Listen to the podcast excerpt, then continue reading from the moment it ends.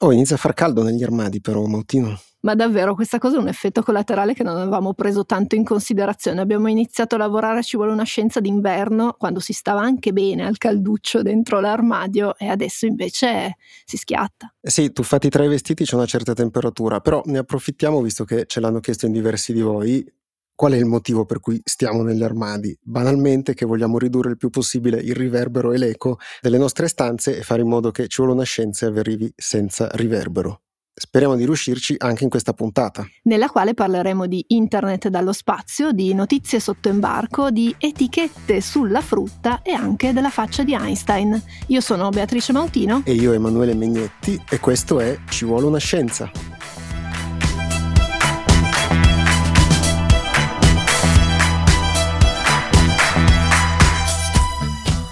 If you have time after the war, you're very welcome. I invite you.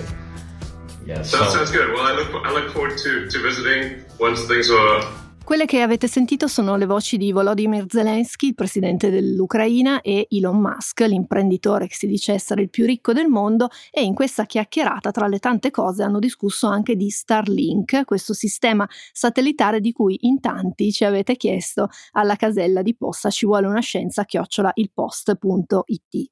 Starlink è un servizio che permette alle persone di telefonare oppure di accedere a internet in aree in cui la comunicazione non è possibile per motivi logistici oppure perché, come nel caso dell'Ucraina, i ripetitori sono stati distrutti dall'esercito russo. Di Starlink se ne è parlato molto sia per l'uso civile, che è quello che vi abbiamo appena descritto, sia ovviamente anche per quello militare, sul quale però abbiamo molte meno informazioni. E visto che si parla di satelliti, chi meglio del Prode Megnetti per entrare dentro a questo sistema e capire che cos'è Starlink? Beh, Starlink è un ambizioso progetto per portare internet dallo spazio, come dicevi, e quindi prevede la costruzione di una gigantesca costellazione di satelliti, cioè tanti piccoli satellitini in orbita intorno alla Terra che possano trasmettere il segnale di internet in tutte le aree del pianeta, anche dove internet di solito non arriva perché ci sono delle limitazioni, non arrivano i cavi, oppure anche la trasmissione tramite i ripetitori tradizionali sarebbe difficoltosa.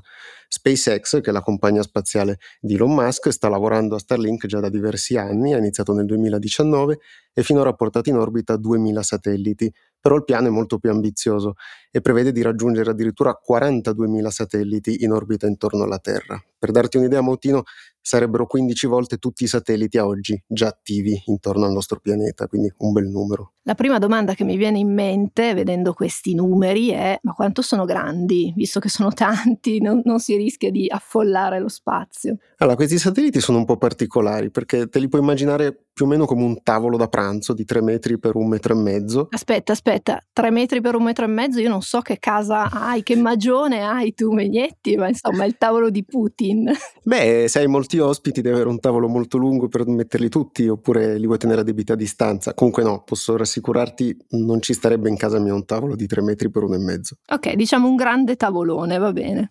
Un tavolone. E in più poi ha i pannelli solari che si innalzano verticalmente su questo tavolone, quindi contribuiscono poi a queste dimensioni un po' strambe rispetto all'idea classica che abbiamo in testa dei satelliti.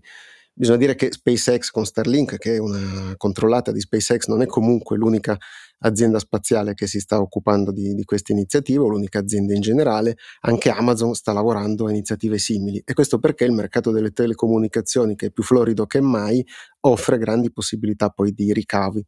Eh, pensa che soltanto per Starlink si stima che eh, potrebbe arrivare a pieno regime a ricavare tra i 30 e i 50 miliardi di dollari ogni anno quindi una cifra pazzesca e che potrebbe essere poi utilizzata da SpaceX non solo per finanziare proprio Starlink, anche quindi la manutenzione di tutta la costellazione, ma anche per altri progetti, quindi la Starship che è la eh, grande astronave che dovrà essere impiegata per raggiungere la Luna e in futuro, secondo i piani di Musk, anche Marte. Tra l'altro Starship e i piani marziani di Elon Musk sono tra le altre domande che ci sono arrivate alla casella di posta. Io inizio a sospettare che tu ti sia fatto un sacco di account per mandare queste richieste per poterne parlare, però Megnetti, volevo proporti di spiegare io il funzionamento di questo sistema. Per una volta faccio io. Mi sembra un giusto contrappasso. Allora, partiamo da un'antenna che sta qua sul suolo terrestre e che trasmette un segnale a uno di questi satelliti che stanno in orbita del sistema Starlink. A questo punto il sistema, con un meccanismo che ricorda un po' quello della pallina da ping pong che rimbalza, manda il segnale sulla Terra verso le antenne del sistema.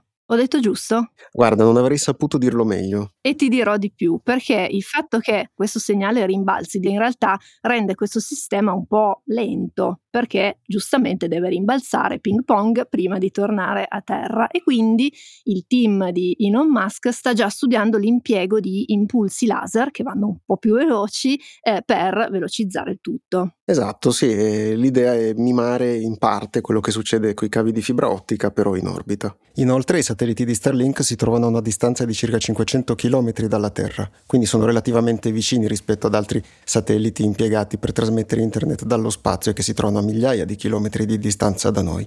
Questo anche contribuisce a ridurre i tempi di trasmissione dei dati. Ok, quindi torniamo sulla Terra invece. Io se voglio avere Starlink che faccio? In Italia è già possibile avercelo perché è già disponibile, eh, si fa un abbonamento esattamente come per qualsiasi altro sistema mm, per, per, accedere ai dati di internet, è un po' caro perché costa 644 euro l'affitto dell'antenna e del modem e poi costa 99 euro al mese l'abbonamento, quindi insomma al momento non è competitivo con altri sistemi, a meno che non si viva in aree del paese che non sono raggiunte davvero da nessun tipo di, di segnale. Quello che ti arriva a casa è un'antenna, una parabola eh, delle dimensioni più o meno di una pizza che deve essere installata sul tetto oppure insomma sui balconi, in un'area che sia libera e orientata nel modo, nel modo corretto e permette di navigare tra i 50 e i 150 megabit al secondo, quindi un po' più lento della fibra, però comunque insomma sufficiente per fare tutto quello che normalmente si fa con internet, cioè guardare le serie TV. Oppure ascoltare il nostro podcast. Certo. Beh, adesso che abbiamo visto per sommi capi come funziona, poi naturalmente ci sono aspetti tecnici eh, più complessi di questi, però eh, l'obiettivo era darvi un'idea. Bisogna anche dire che per quanto riguarda l'Ucraina e l'esperienza di Starlink in quel paese, in realtà SpaceX aveva già iniziato a lavorare per portare internet dallo spazio in quella zona, per un motivo semplice, cioè che l'Ucraina ha tantissime aree rurali, ve ne abbiamo anche parlato nelle scorse puntate quando vi abbiamo raccontato eh, dei campi di grano e di tutta la crisi delle materie prime. Non appena iniziata l'invasione da parte della Russia, il governo ucraino ha chiesto a Starlink se fosse possibile accelerare l'attivazione del servizio nel paese, visto che presumibilmente poi gli attacchi aerei da parte della Russia avrebbero distrutto delle infrastrutture per le telecomunicazioni. E quindi sono arrivati nel paese circa 10.000 di questi terminali e si stima che ormai, visto che il sistema e a regime circa 150.000 ucraini utilizzino ogni giorno questo servizio offerto da Starlink. Qui è bene precisare che non viene utilizzato per i singoli utenti come abbiamo visto prima, perché in questo caso eh, sono gli stessi operatori telefonici che impiegano le parabole per collegarle a impianti provvisori di trasmissione del segnale via terra, ricevendo il segnale dallo spazio. In questo modo si possono offrire naturalmente le connessioni a molte più persone contemporaneamente che viaggeranno a una velocità relativamente bassa per quanto riguarda lo scambio di dati, però più che sufficiente per mandarsi messaggi oppure anche per la navigazione di base e quindi scambiare informazioni che possono essere molto importanti nel momento in cui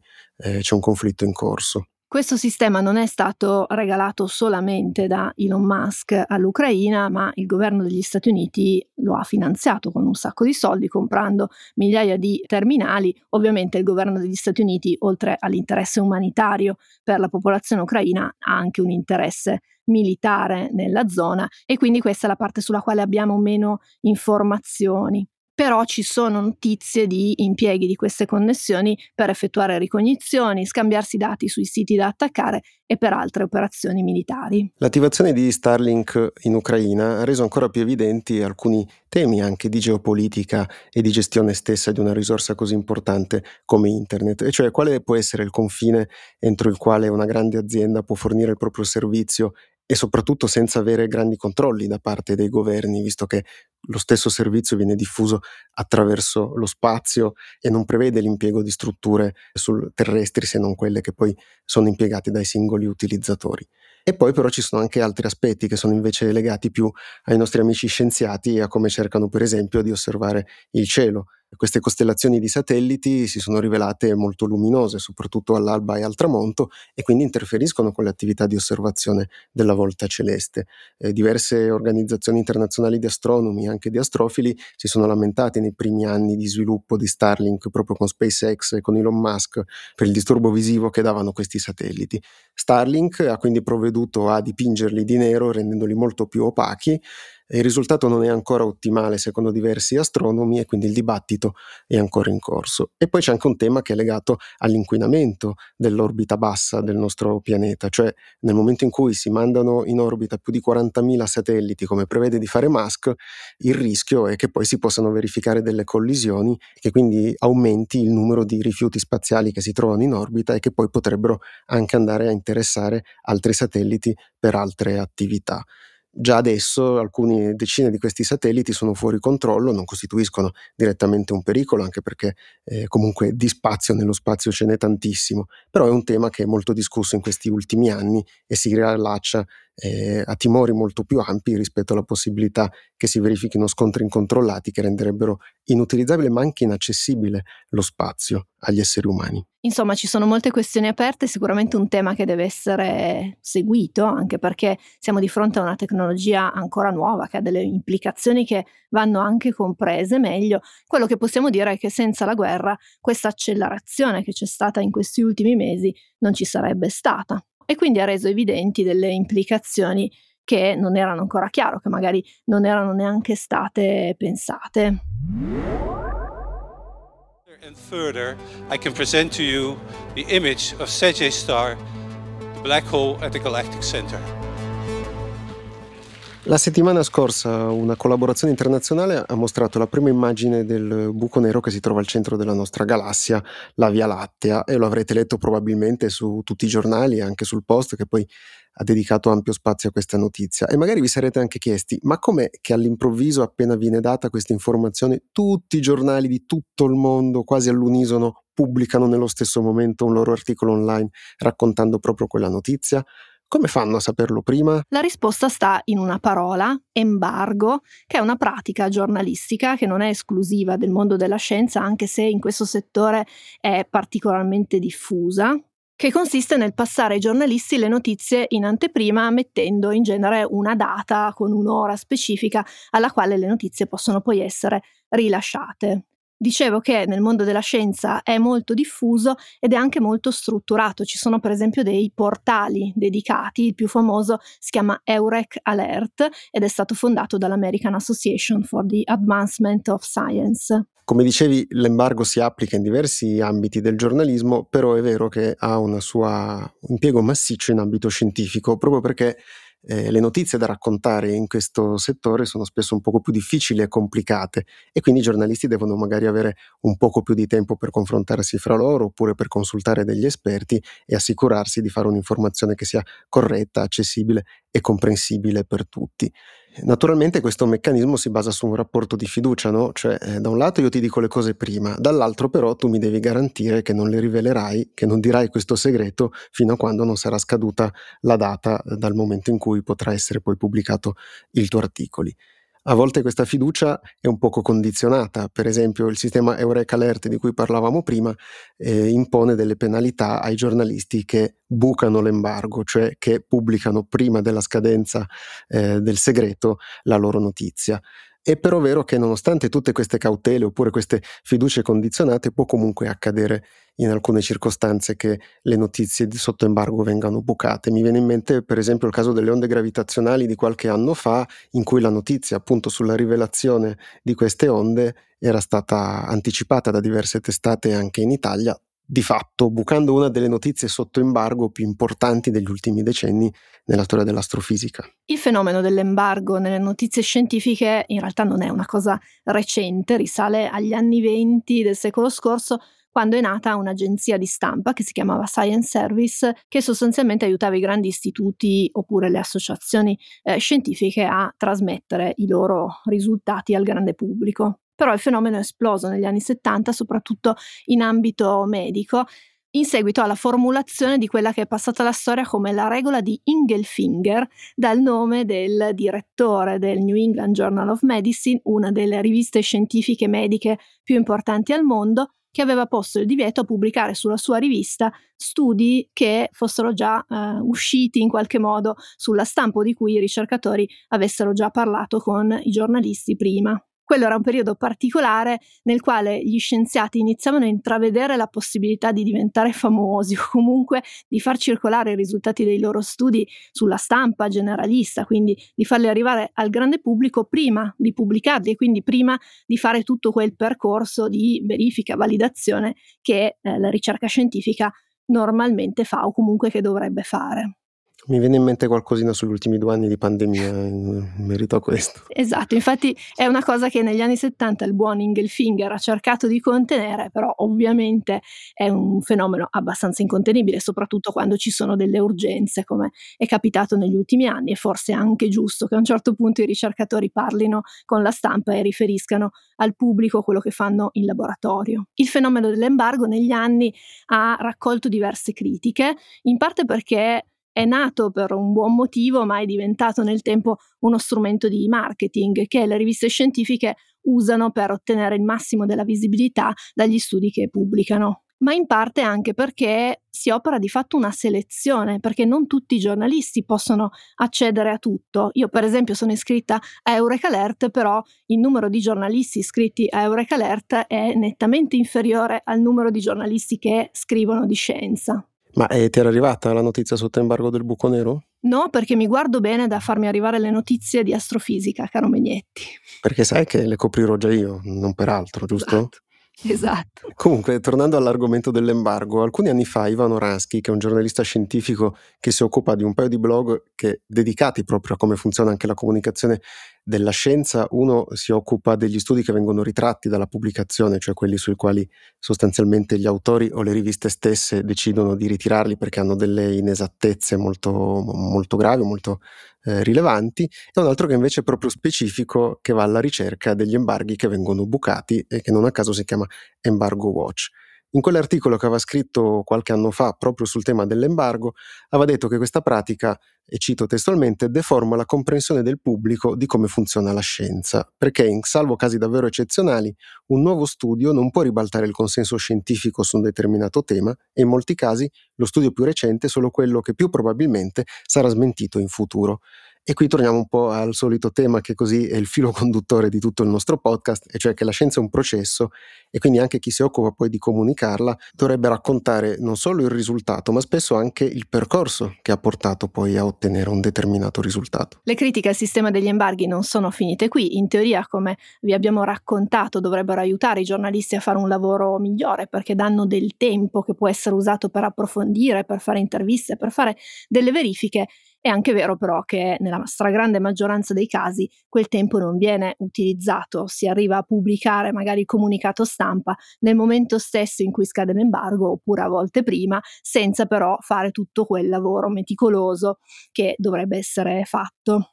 E Oransky, in quell'articolo pubblicato su Vox, chiude facendo un po' un appello ai giornalisti, ai giornali, ma forse anche alle lettrici e ai lettori e dice provate a immaginare un mondo senza embarghi. Sarà più caotico, certo, ma significherà anche che puoi fare storie che nessun altro ha ancora trovato. In realtà riporterai anche gli alti, i bassi e i lati negativi della scienza, non solo i punti salienti su cui alcune riviste vogliono che tu ti concentri. Beh, eh, bravo Ransky. Comunque, Mautino, io ho un segreto. Ah, dimmi. Eh, no, no, è sotto embargo, non si può dire. Mm. This episode is brought to you by Kia's first three row, all electric SUV, the Kia EV9, with available all wheel drive and seating for up to seven adults. with 0 to 60 speed that thrills you one minute and available lounge seats that unwind you the next. Visit kia.com slash EV9 to learn more. Ask your Kia dealer for availability. No system, no matter how advanced, can compensate for all driver error and or driving conditions. Always drive safely. Questo? Ehi, manca un bollino. In un bollino. Incredibile. L'altro giorno ero lì che sgranocchiavo una mela e ho pensato una cosa. Uh, adesso Com- ricomincia. Cosa? E la mela, e la gravità, e Newton, e poi ci metterà la stazione spaziale. Non se ne no, può no, più. no, no, guarda che è tutta un'altra storia, molto più terrestre. Mm, Fidati, fidati. eh. Stavo mangiando la mela e a un certo punto ho notato che aveva il classico bollino di tutte le mele. Mi sono fermato in tempo e non l'ho mangiato e poi ho visto che c'aveva un numero sopra, 4129. Tu hai mai notato che ci sono i numerini sui bollini? No, non ci ho mai fatto caso. Ecco, allora ho detto, ma chissà cosa vuol dire questo numero. Pensavo fosse una cosa tipo Lost, un codice segreto. Allora l'ho scritto su Google e ho aggiunto mela, faccio invio e pam, c'era lì davanti ai miei occhi la varietà di mela che stavo mangiando. E così ho scoperto che esiste un codice univoco per ogni tipo di frutta e verdura, a prescindere dal produttore che l'ha fatta. Quindi quel codice lì, che uno cerchi la mela a Milano, la cerchi a Torino oppure la cerchi a Parigi, e da un altro produttore, troverà sempre che era una mela Fuji 4129. E in effetti questi bollini in realtà non sono sulle mele, stanno un po' su tutta la frutta. Penso a un classico, quello delle, delle banane, sono di tipi diversi, con grafiche anche insomma molto, molto originali e sono fatti soprattutto di materiali diversi. no? Ci sono quelle di carta, ci sono quelle di plastica e non è detto che siano biodegradabili, no? E quindi il dubbio che può venire nel momento in cui uno le vede è ma una volta che finiscono nell'umido, che fine fanno? Ce lo siamo chiesti anche noi ed è nata così la prima inchiesta sul campo di Ci vuole una scienza. E allora iniziamo la nostra inchiesta delle mele andando all'origine delle mele e quindi nel caso dell'Italia non si può che non andare in Alto Adige. Ho scritto a Marlene, che è uno dei consorzi di mele più grandi e importanti che ci siano in Italia, per chiedere loro come si regolano con i loro bollini e molto gentilmente mi hanno risposto spiegando che al momento utilizzano etichette di plastica normali che però sono applicate sulle mele con delle colle alimentari, quindi da questo punto di vista è sicuro il loro impiego naturalmente, e che però in prospettiva stanno lavorando alla produzione di etichette che possano essere compostabili e un poco di sperimentazione è già stata avviata per quanto riguarda alcune loro linee di mele che sono prodotte con metodi biologici. Però comunque così a sentire un po' la loro versione sarà necessario ancora del tempo prima che siano disponibili le etichette compostabili. E poi, visto che avevamo il team di Strade Blu, che è un'altra sezione del post che vi invitiamo a seguire e che ha anche un podcast, che era proprio invece in Trentino per raccontare come funziona Melinda, che è un altro grande consorzio di mele, gli abbiamo chiesto la gentilezza di intervistare uno dei loro responsabili, si chiama Mauro Erlicher, che ci ha spiegato qualcosa su come funziona la bollinatura delle mele anche di Melinda. I bollini che usiamo sono in parte compostabili, in parte perché? Perché eh, attualmente l'industria sta arrivando al compostabile in modo sistematico, ma non sono tutti compostabili. Li stiamo testando noi, ecco. Cioè, sul biologico li usiamo già tutti, li stiamo portando anche sull'integrato.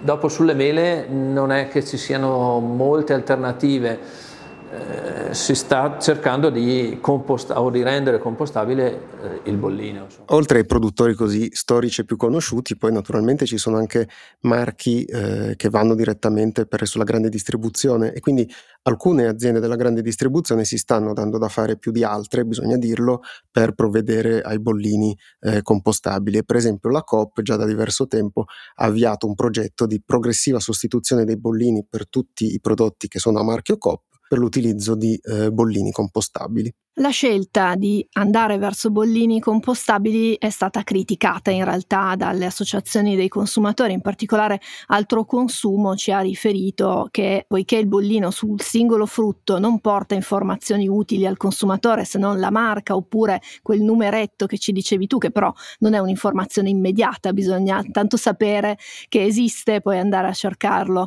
eh, su internet e tra l'altro questo tipo di informazione può essere resa disponibile sui banchi al momento dell'acquisto, quindi non è necessario che sia proprio sul frutto e quindi per altro consumo di fatto si tratta di un caso di packaging superfluo, evitabile. E naturalmente avere delle confezioni che sono superflue aumentano poi anche il volume dei rifiuti che devono essere smaltiti.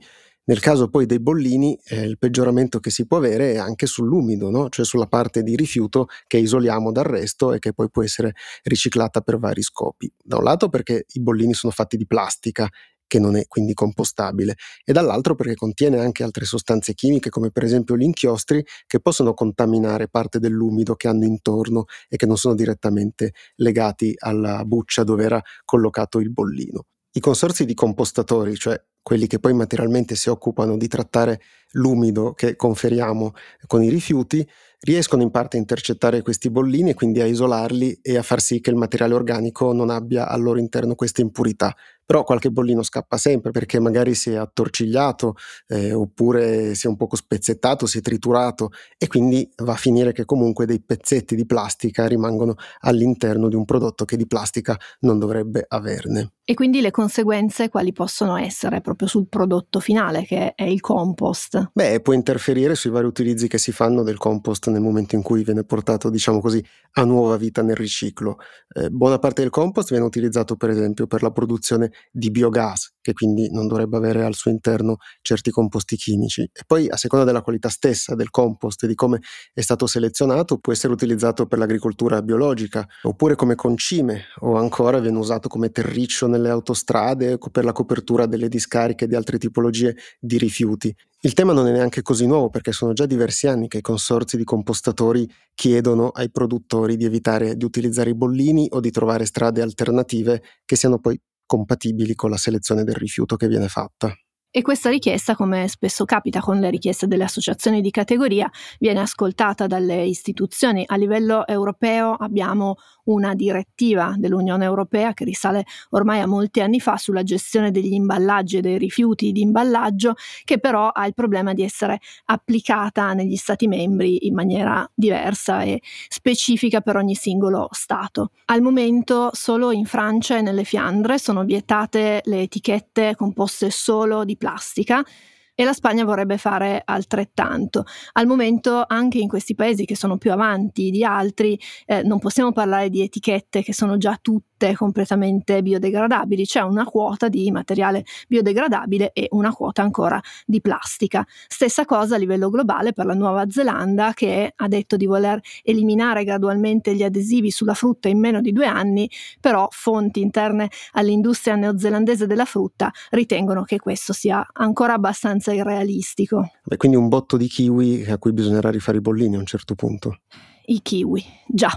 Vuoi quei kiwi? Tornando seri, in Italia la situazione in realtà è in evoluzione perché nel luglio del 2021 è stato presentato un disegno di legge che stabilisce che i bollini adesivi e gli scontrini adesivi che si applicano direttamente sulla frutta siano biodegradabili e compostabili. Una proposta che nasce, come dichiarato all'interno del disegno di legge, direttamente dalle esigenze del Consorzio italiano dei compostatori. Questo disegno di legge è stato assegnato alla Commissione permanente sull'agricoltura e però al 21 febbraio 2022, l'ultima traccia che abbiamo sul sito del Senato, non era ancora iniziato l'esame.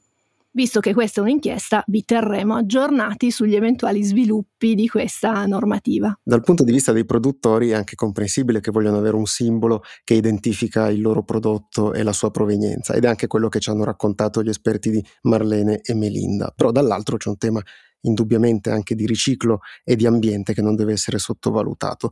Per questo, oltre ai bollini compostabili che potrebbero eh, risolvere almeno in parte la situazione, si stanno valutando altre possibilità, e cioè su alcuni frutti e su alcuni tipi di verdura si potrebbero immaginare dei sistemi per stampare direttamente un simbolo sulla buccia, utilizzando inchiostri alimentari sicuri naturalmente per i consumatori finali. Al momento quello che resta da fare è togliere e ricordarsi di levare i bollini prima di mangiare la frutta, anche per non mangiarseli, che può anche succedere, non vi succede niente se non esagerate con il consumo di bollini, e dall'altro anche ricordarvi, per esempio, quando andate al supermercato di verificare che le etichette adesive per la pesa degli ortaggi siano compostabili se volete applicarle direttamente sugli ortaggi o sulla frutta che state comprando. Quando pensiamo ad Albert Einstein, una delle prime immagini che ci vengono in mente è la famosissima foto che lo ritrae mentre fa una linguaccia.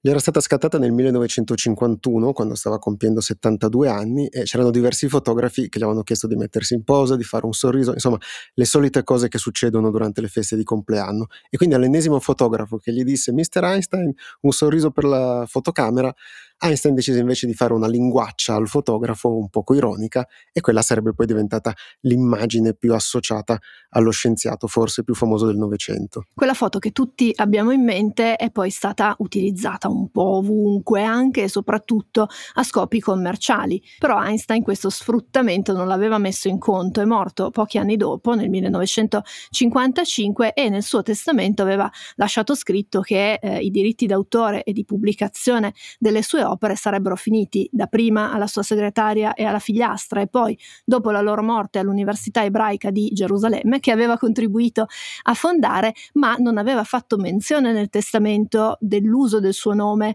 o della sua immagine. Probabilmente non ci pensava proprio che qualcuno avrebbe potuto usare la sua immagine a scopi commerciali. Infatti durante tutta la sua vita comunque si era mhmm, strenuamente battuto perché non venisse associata la sua immagine a iniziative commerciali di vario tipo e nemmeno il suo nome a attività che non fossero riconosciute direttamente da lui. Però dopo la sua morte, come dicevi, tutto sommato queste volontà passarono inascoltate e Einstein era praticamente ovunque, finché successe qualcosa. A un certo punto è intervenuto un avvocato, Roger Richman, e la storia di questo avvocato e di tutta questa vicenda è stata raccontata sul Guardian e Richman si è costruito una carriera come difensore dei diritti delle celebrità morte, quindi una carriera un po' specifica.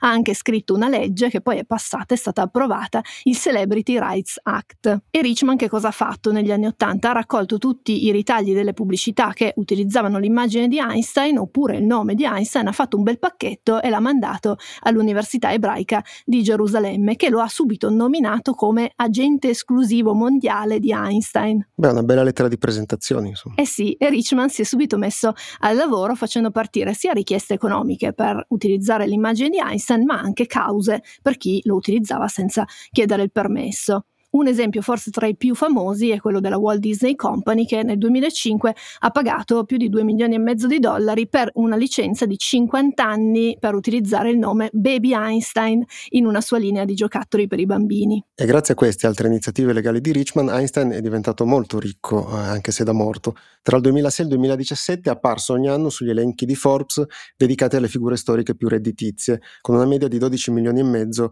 di dollari l'anno, soldi che vanno a finire all'università all'Università ebraica e che pian piano si stima abbia accumulato oltre 250 milioni di dollari proprio grazie ai diritti di utilizzo dell'immagine di Einstein. Come potete immaginare, le critiche non mancano. Nel 2011 la stessa nipote adottiva di Einstein, Evelyn, ha annunciato di voler citare in giudizio l'Università ebraica di Gerusalemme per quello che lei considerava una specie di superamento del loro ruolo, perché quello che all'inizio era partito come un atto di tutela dell'immagine del, del grande scienziato, quello sì si è trasformato in uno sfruttamento commerciale molto importante. Però il fatto che Albert Einstein rimanga ancora così richiesto, nonostante siano passati 60 anni dalla sua morte, beh, dipende sicuramente dalla sua genialità, dalla brillantezza sicuramente anche dal suo aspetto originale, perché insomma è comunque iconico, però forse anche dai valori che incarnavano e dall'idea che abbiamo come società della scienza. Infatti, mentre preparavamo questo blocco e così pensavo a altri scienziati che hanno subito un po' lo stesso trattamento sullo sfruttamento della loro immagine e mi è venuto in mente eh, l'esempio di Margherita Hack, grande astrofisica italiana che è morta alcuni anni fa e che così riaffiora il suo nome in diverse occasioni e circostanze perché le vengono dedicati premi oppure festival. Di recente c'è stata l'attribuzione di un premio che porta eh, il suo nome e con tra l'altro dinamiche non chiarissime sulle metodologie che sono state seguite per assegnarlo e anche poi di eventi, di festival che portano sempre il suo nome, che sono stati organizzati di recente anche qui a Milano. E andando indietro di qualche mese, il piccolo, il principale giornale di Trieste si era occupato in una serie di articoli anche del caso della fondazione che si chiama Margherita Hack e che aveva concordato una convenzione con il comune di Trieste per la catalogazione di circa 18.000 volumi eh, che facevano parte della biblioteca personale della stessa Hack. Questa iniziativa da un lato aveva portato a diverse polemiche e proteste da parte della comunità scientifica a Trieste e dall'altro anche ad alcune beghe eh, che riguardavano la persona che sarebbe poi stata responsabile di questa operazione perché secondo parenti e gli eredi di Margherita Hack non avrebbe i diritti per lo sfruttamento dell'immagine della scienziata. È andata poi a finire che la convenzione è saltata, però il problema della fondazione resta ed è ancora da affrontare. E in generale questo è un tema che, che, forse dovremmo affrontare un po' di più, senza arrivare alle derive dello sfruttamento commerciale in stile Einstein, forse una riflessione collettiva sull'uso dei nomi e delle immagini degli scienziati nostrani, beh dovremmo farlo.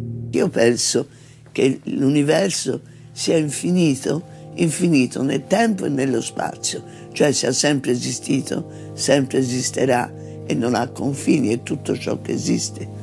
E non è dimostrabile, non lo sappiamo se l'universo è finito o infinito, però se fosse infinito sarebbe tanto più semplice, non ci dovremmo domandare e cosa c'era prima?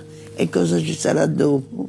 E cosa c'era fuori noi nel nostro piccolo non associeremo ci vuole una scienza all'immagine di una scienziata o di uno scienziato, pur volendo bene a molte scienziati e ricercatrici. E a Margherita, che in particolare volevamo molto bene. Se avete consigli, suggerimenti oppure da indicarci i vostri scienziati e le vostre scienziate preferite, ci potete scrivere a ci vuole una scienza chiocciolalpost.it. Noi ringraziamo sempre i fedeli abbonati del Post che permettono la realizzazione di questo podcast e delle inchieste che verranno da qui in avanti. Trovate questo podcast sull'applicazione del Post e se usate l'applicazione del Post potete anche attivare le notifiche così saprete ogni venerdì quando esce la nuova puntata oppure ci trovate su tutte le piattaforme e ci sentiamo venerdì prossimo. Ciao! Ciao!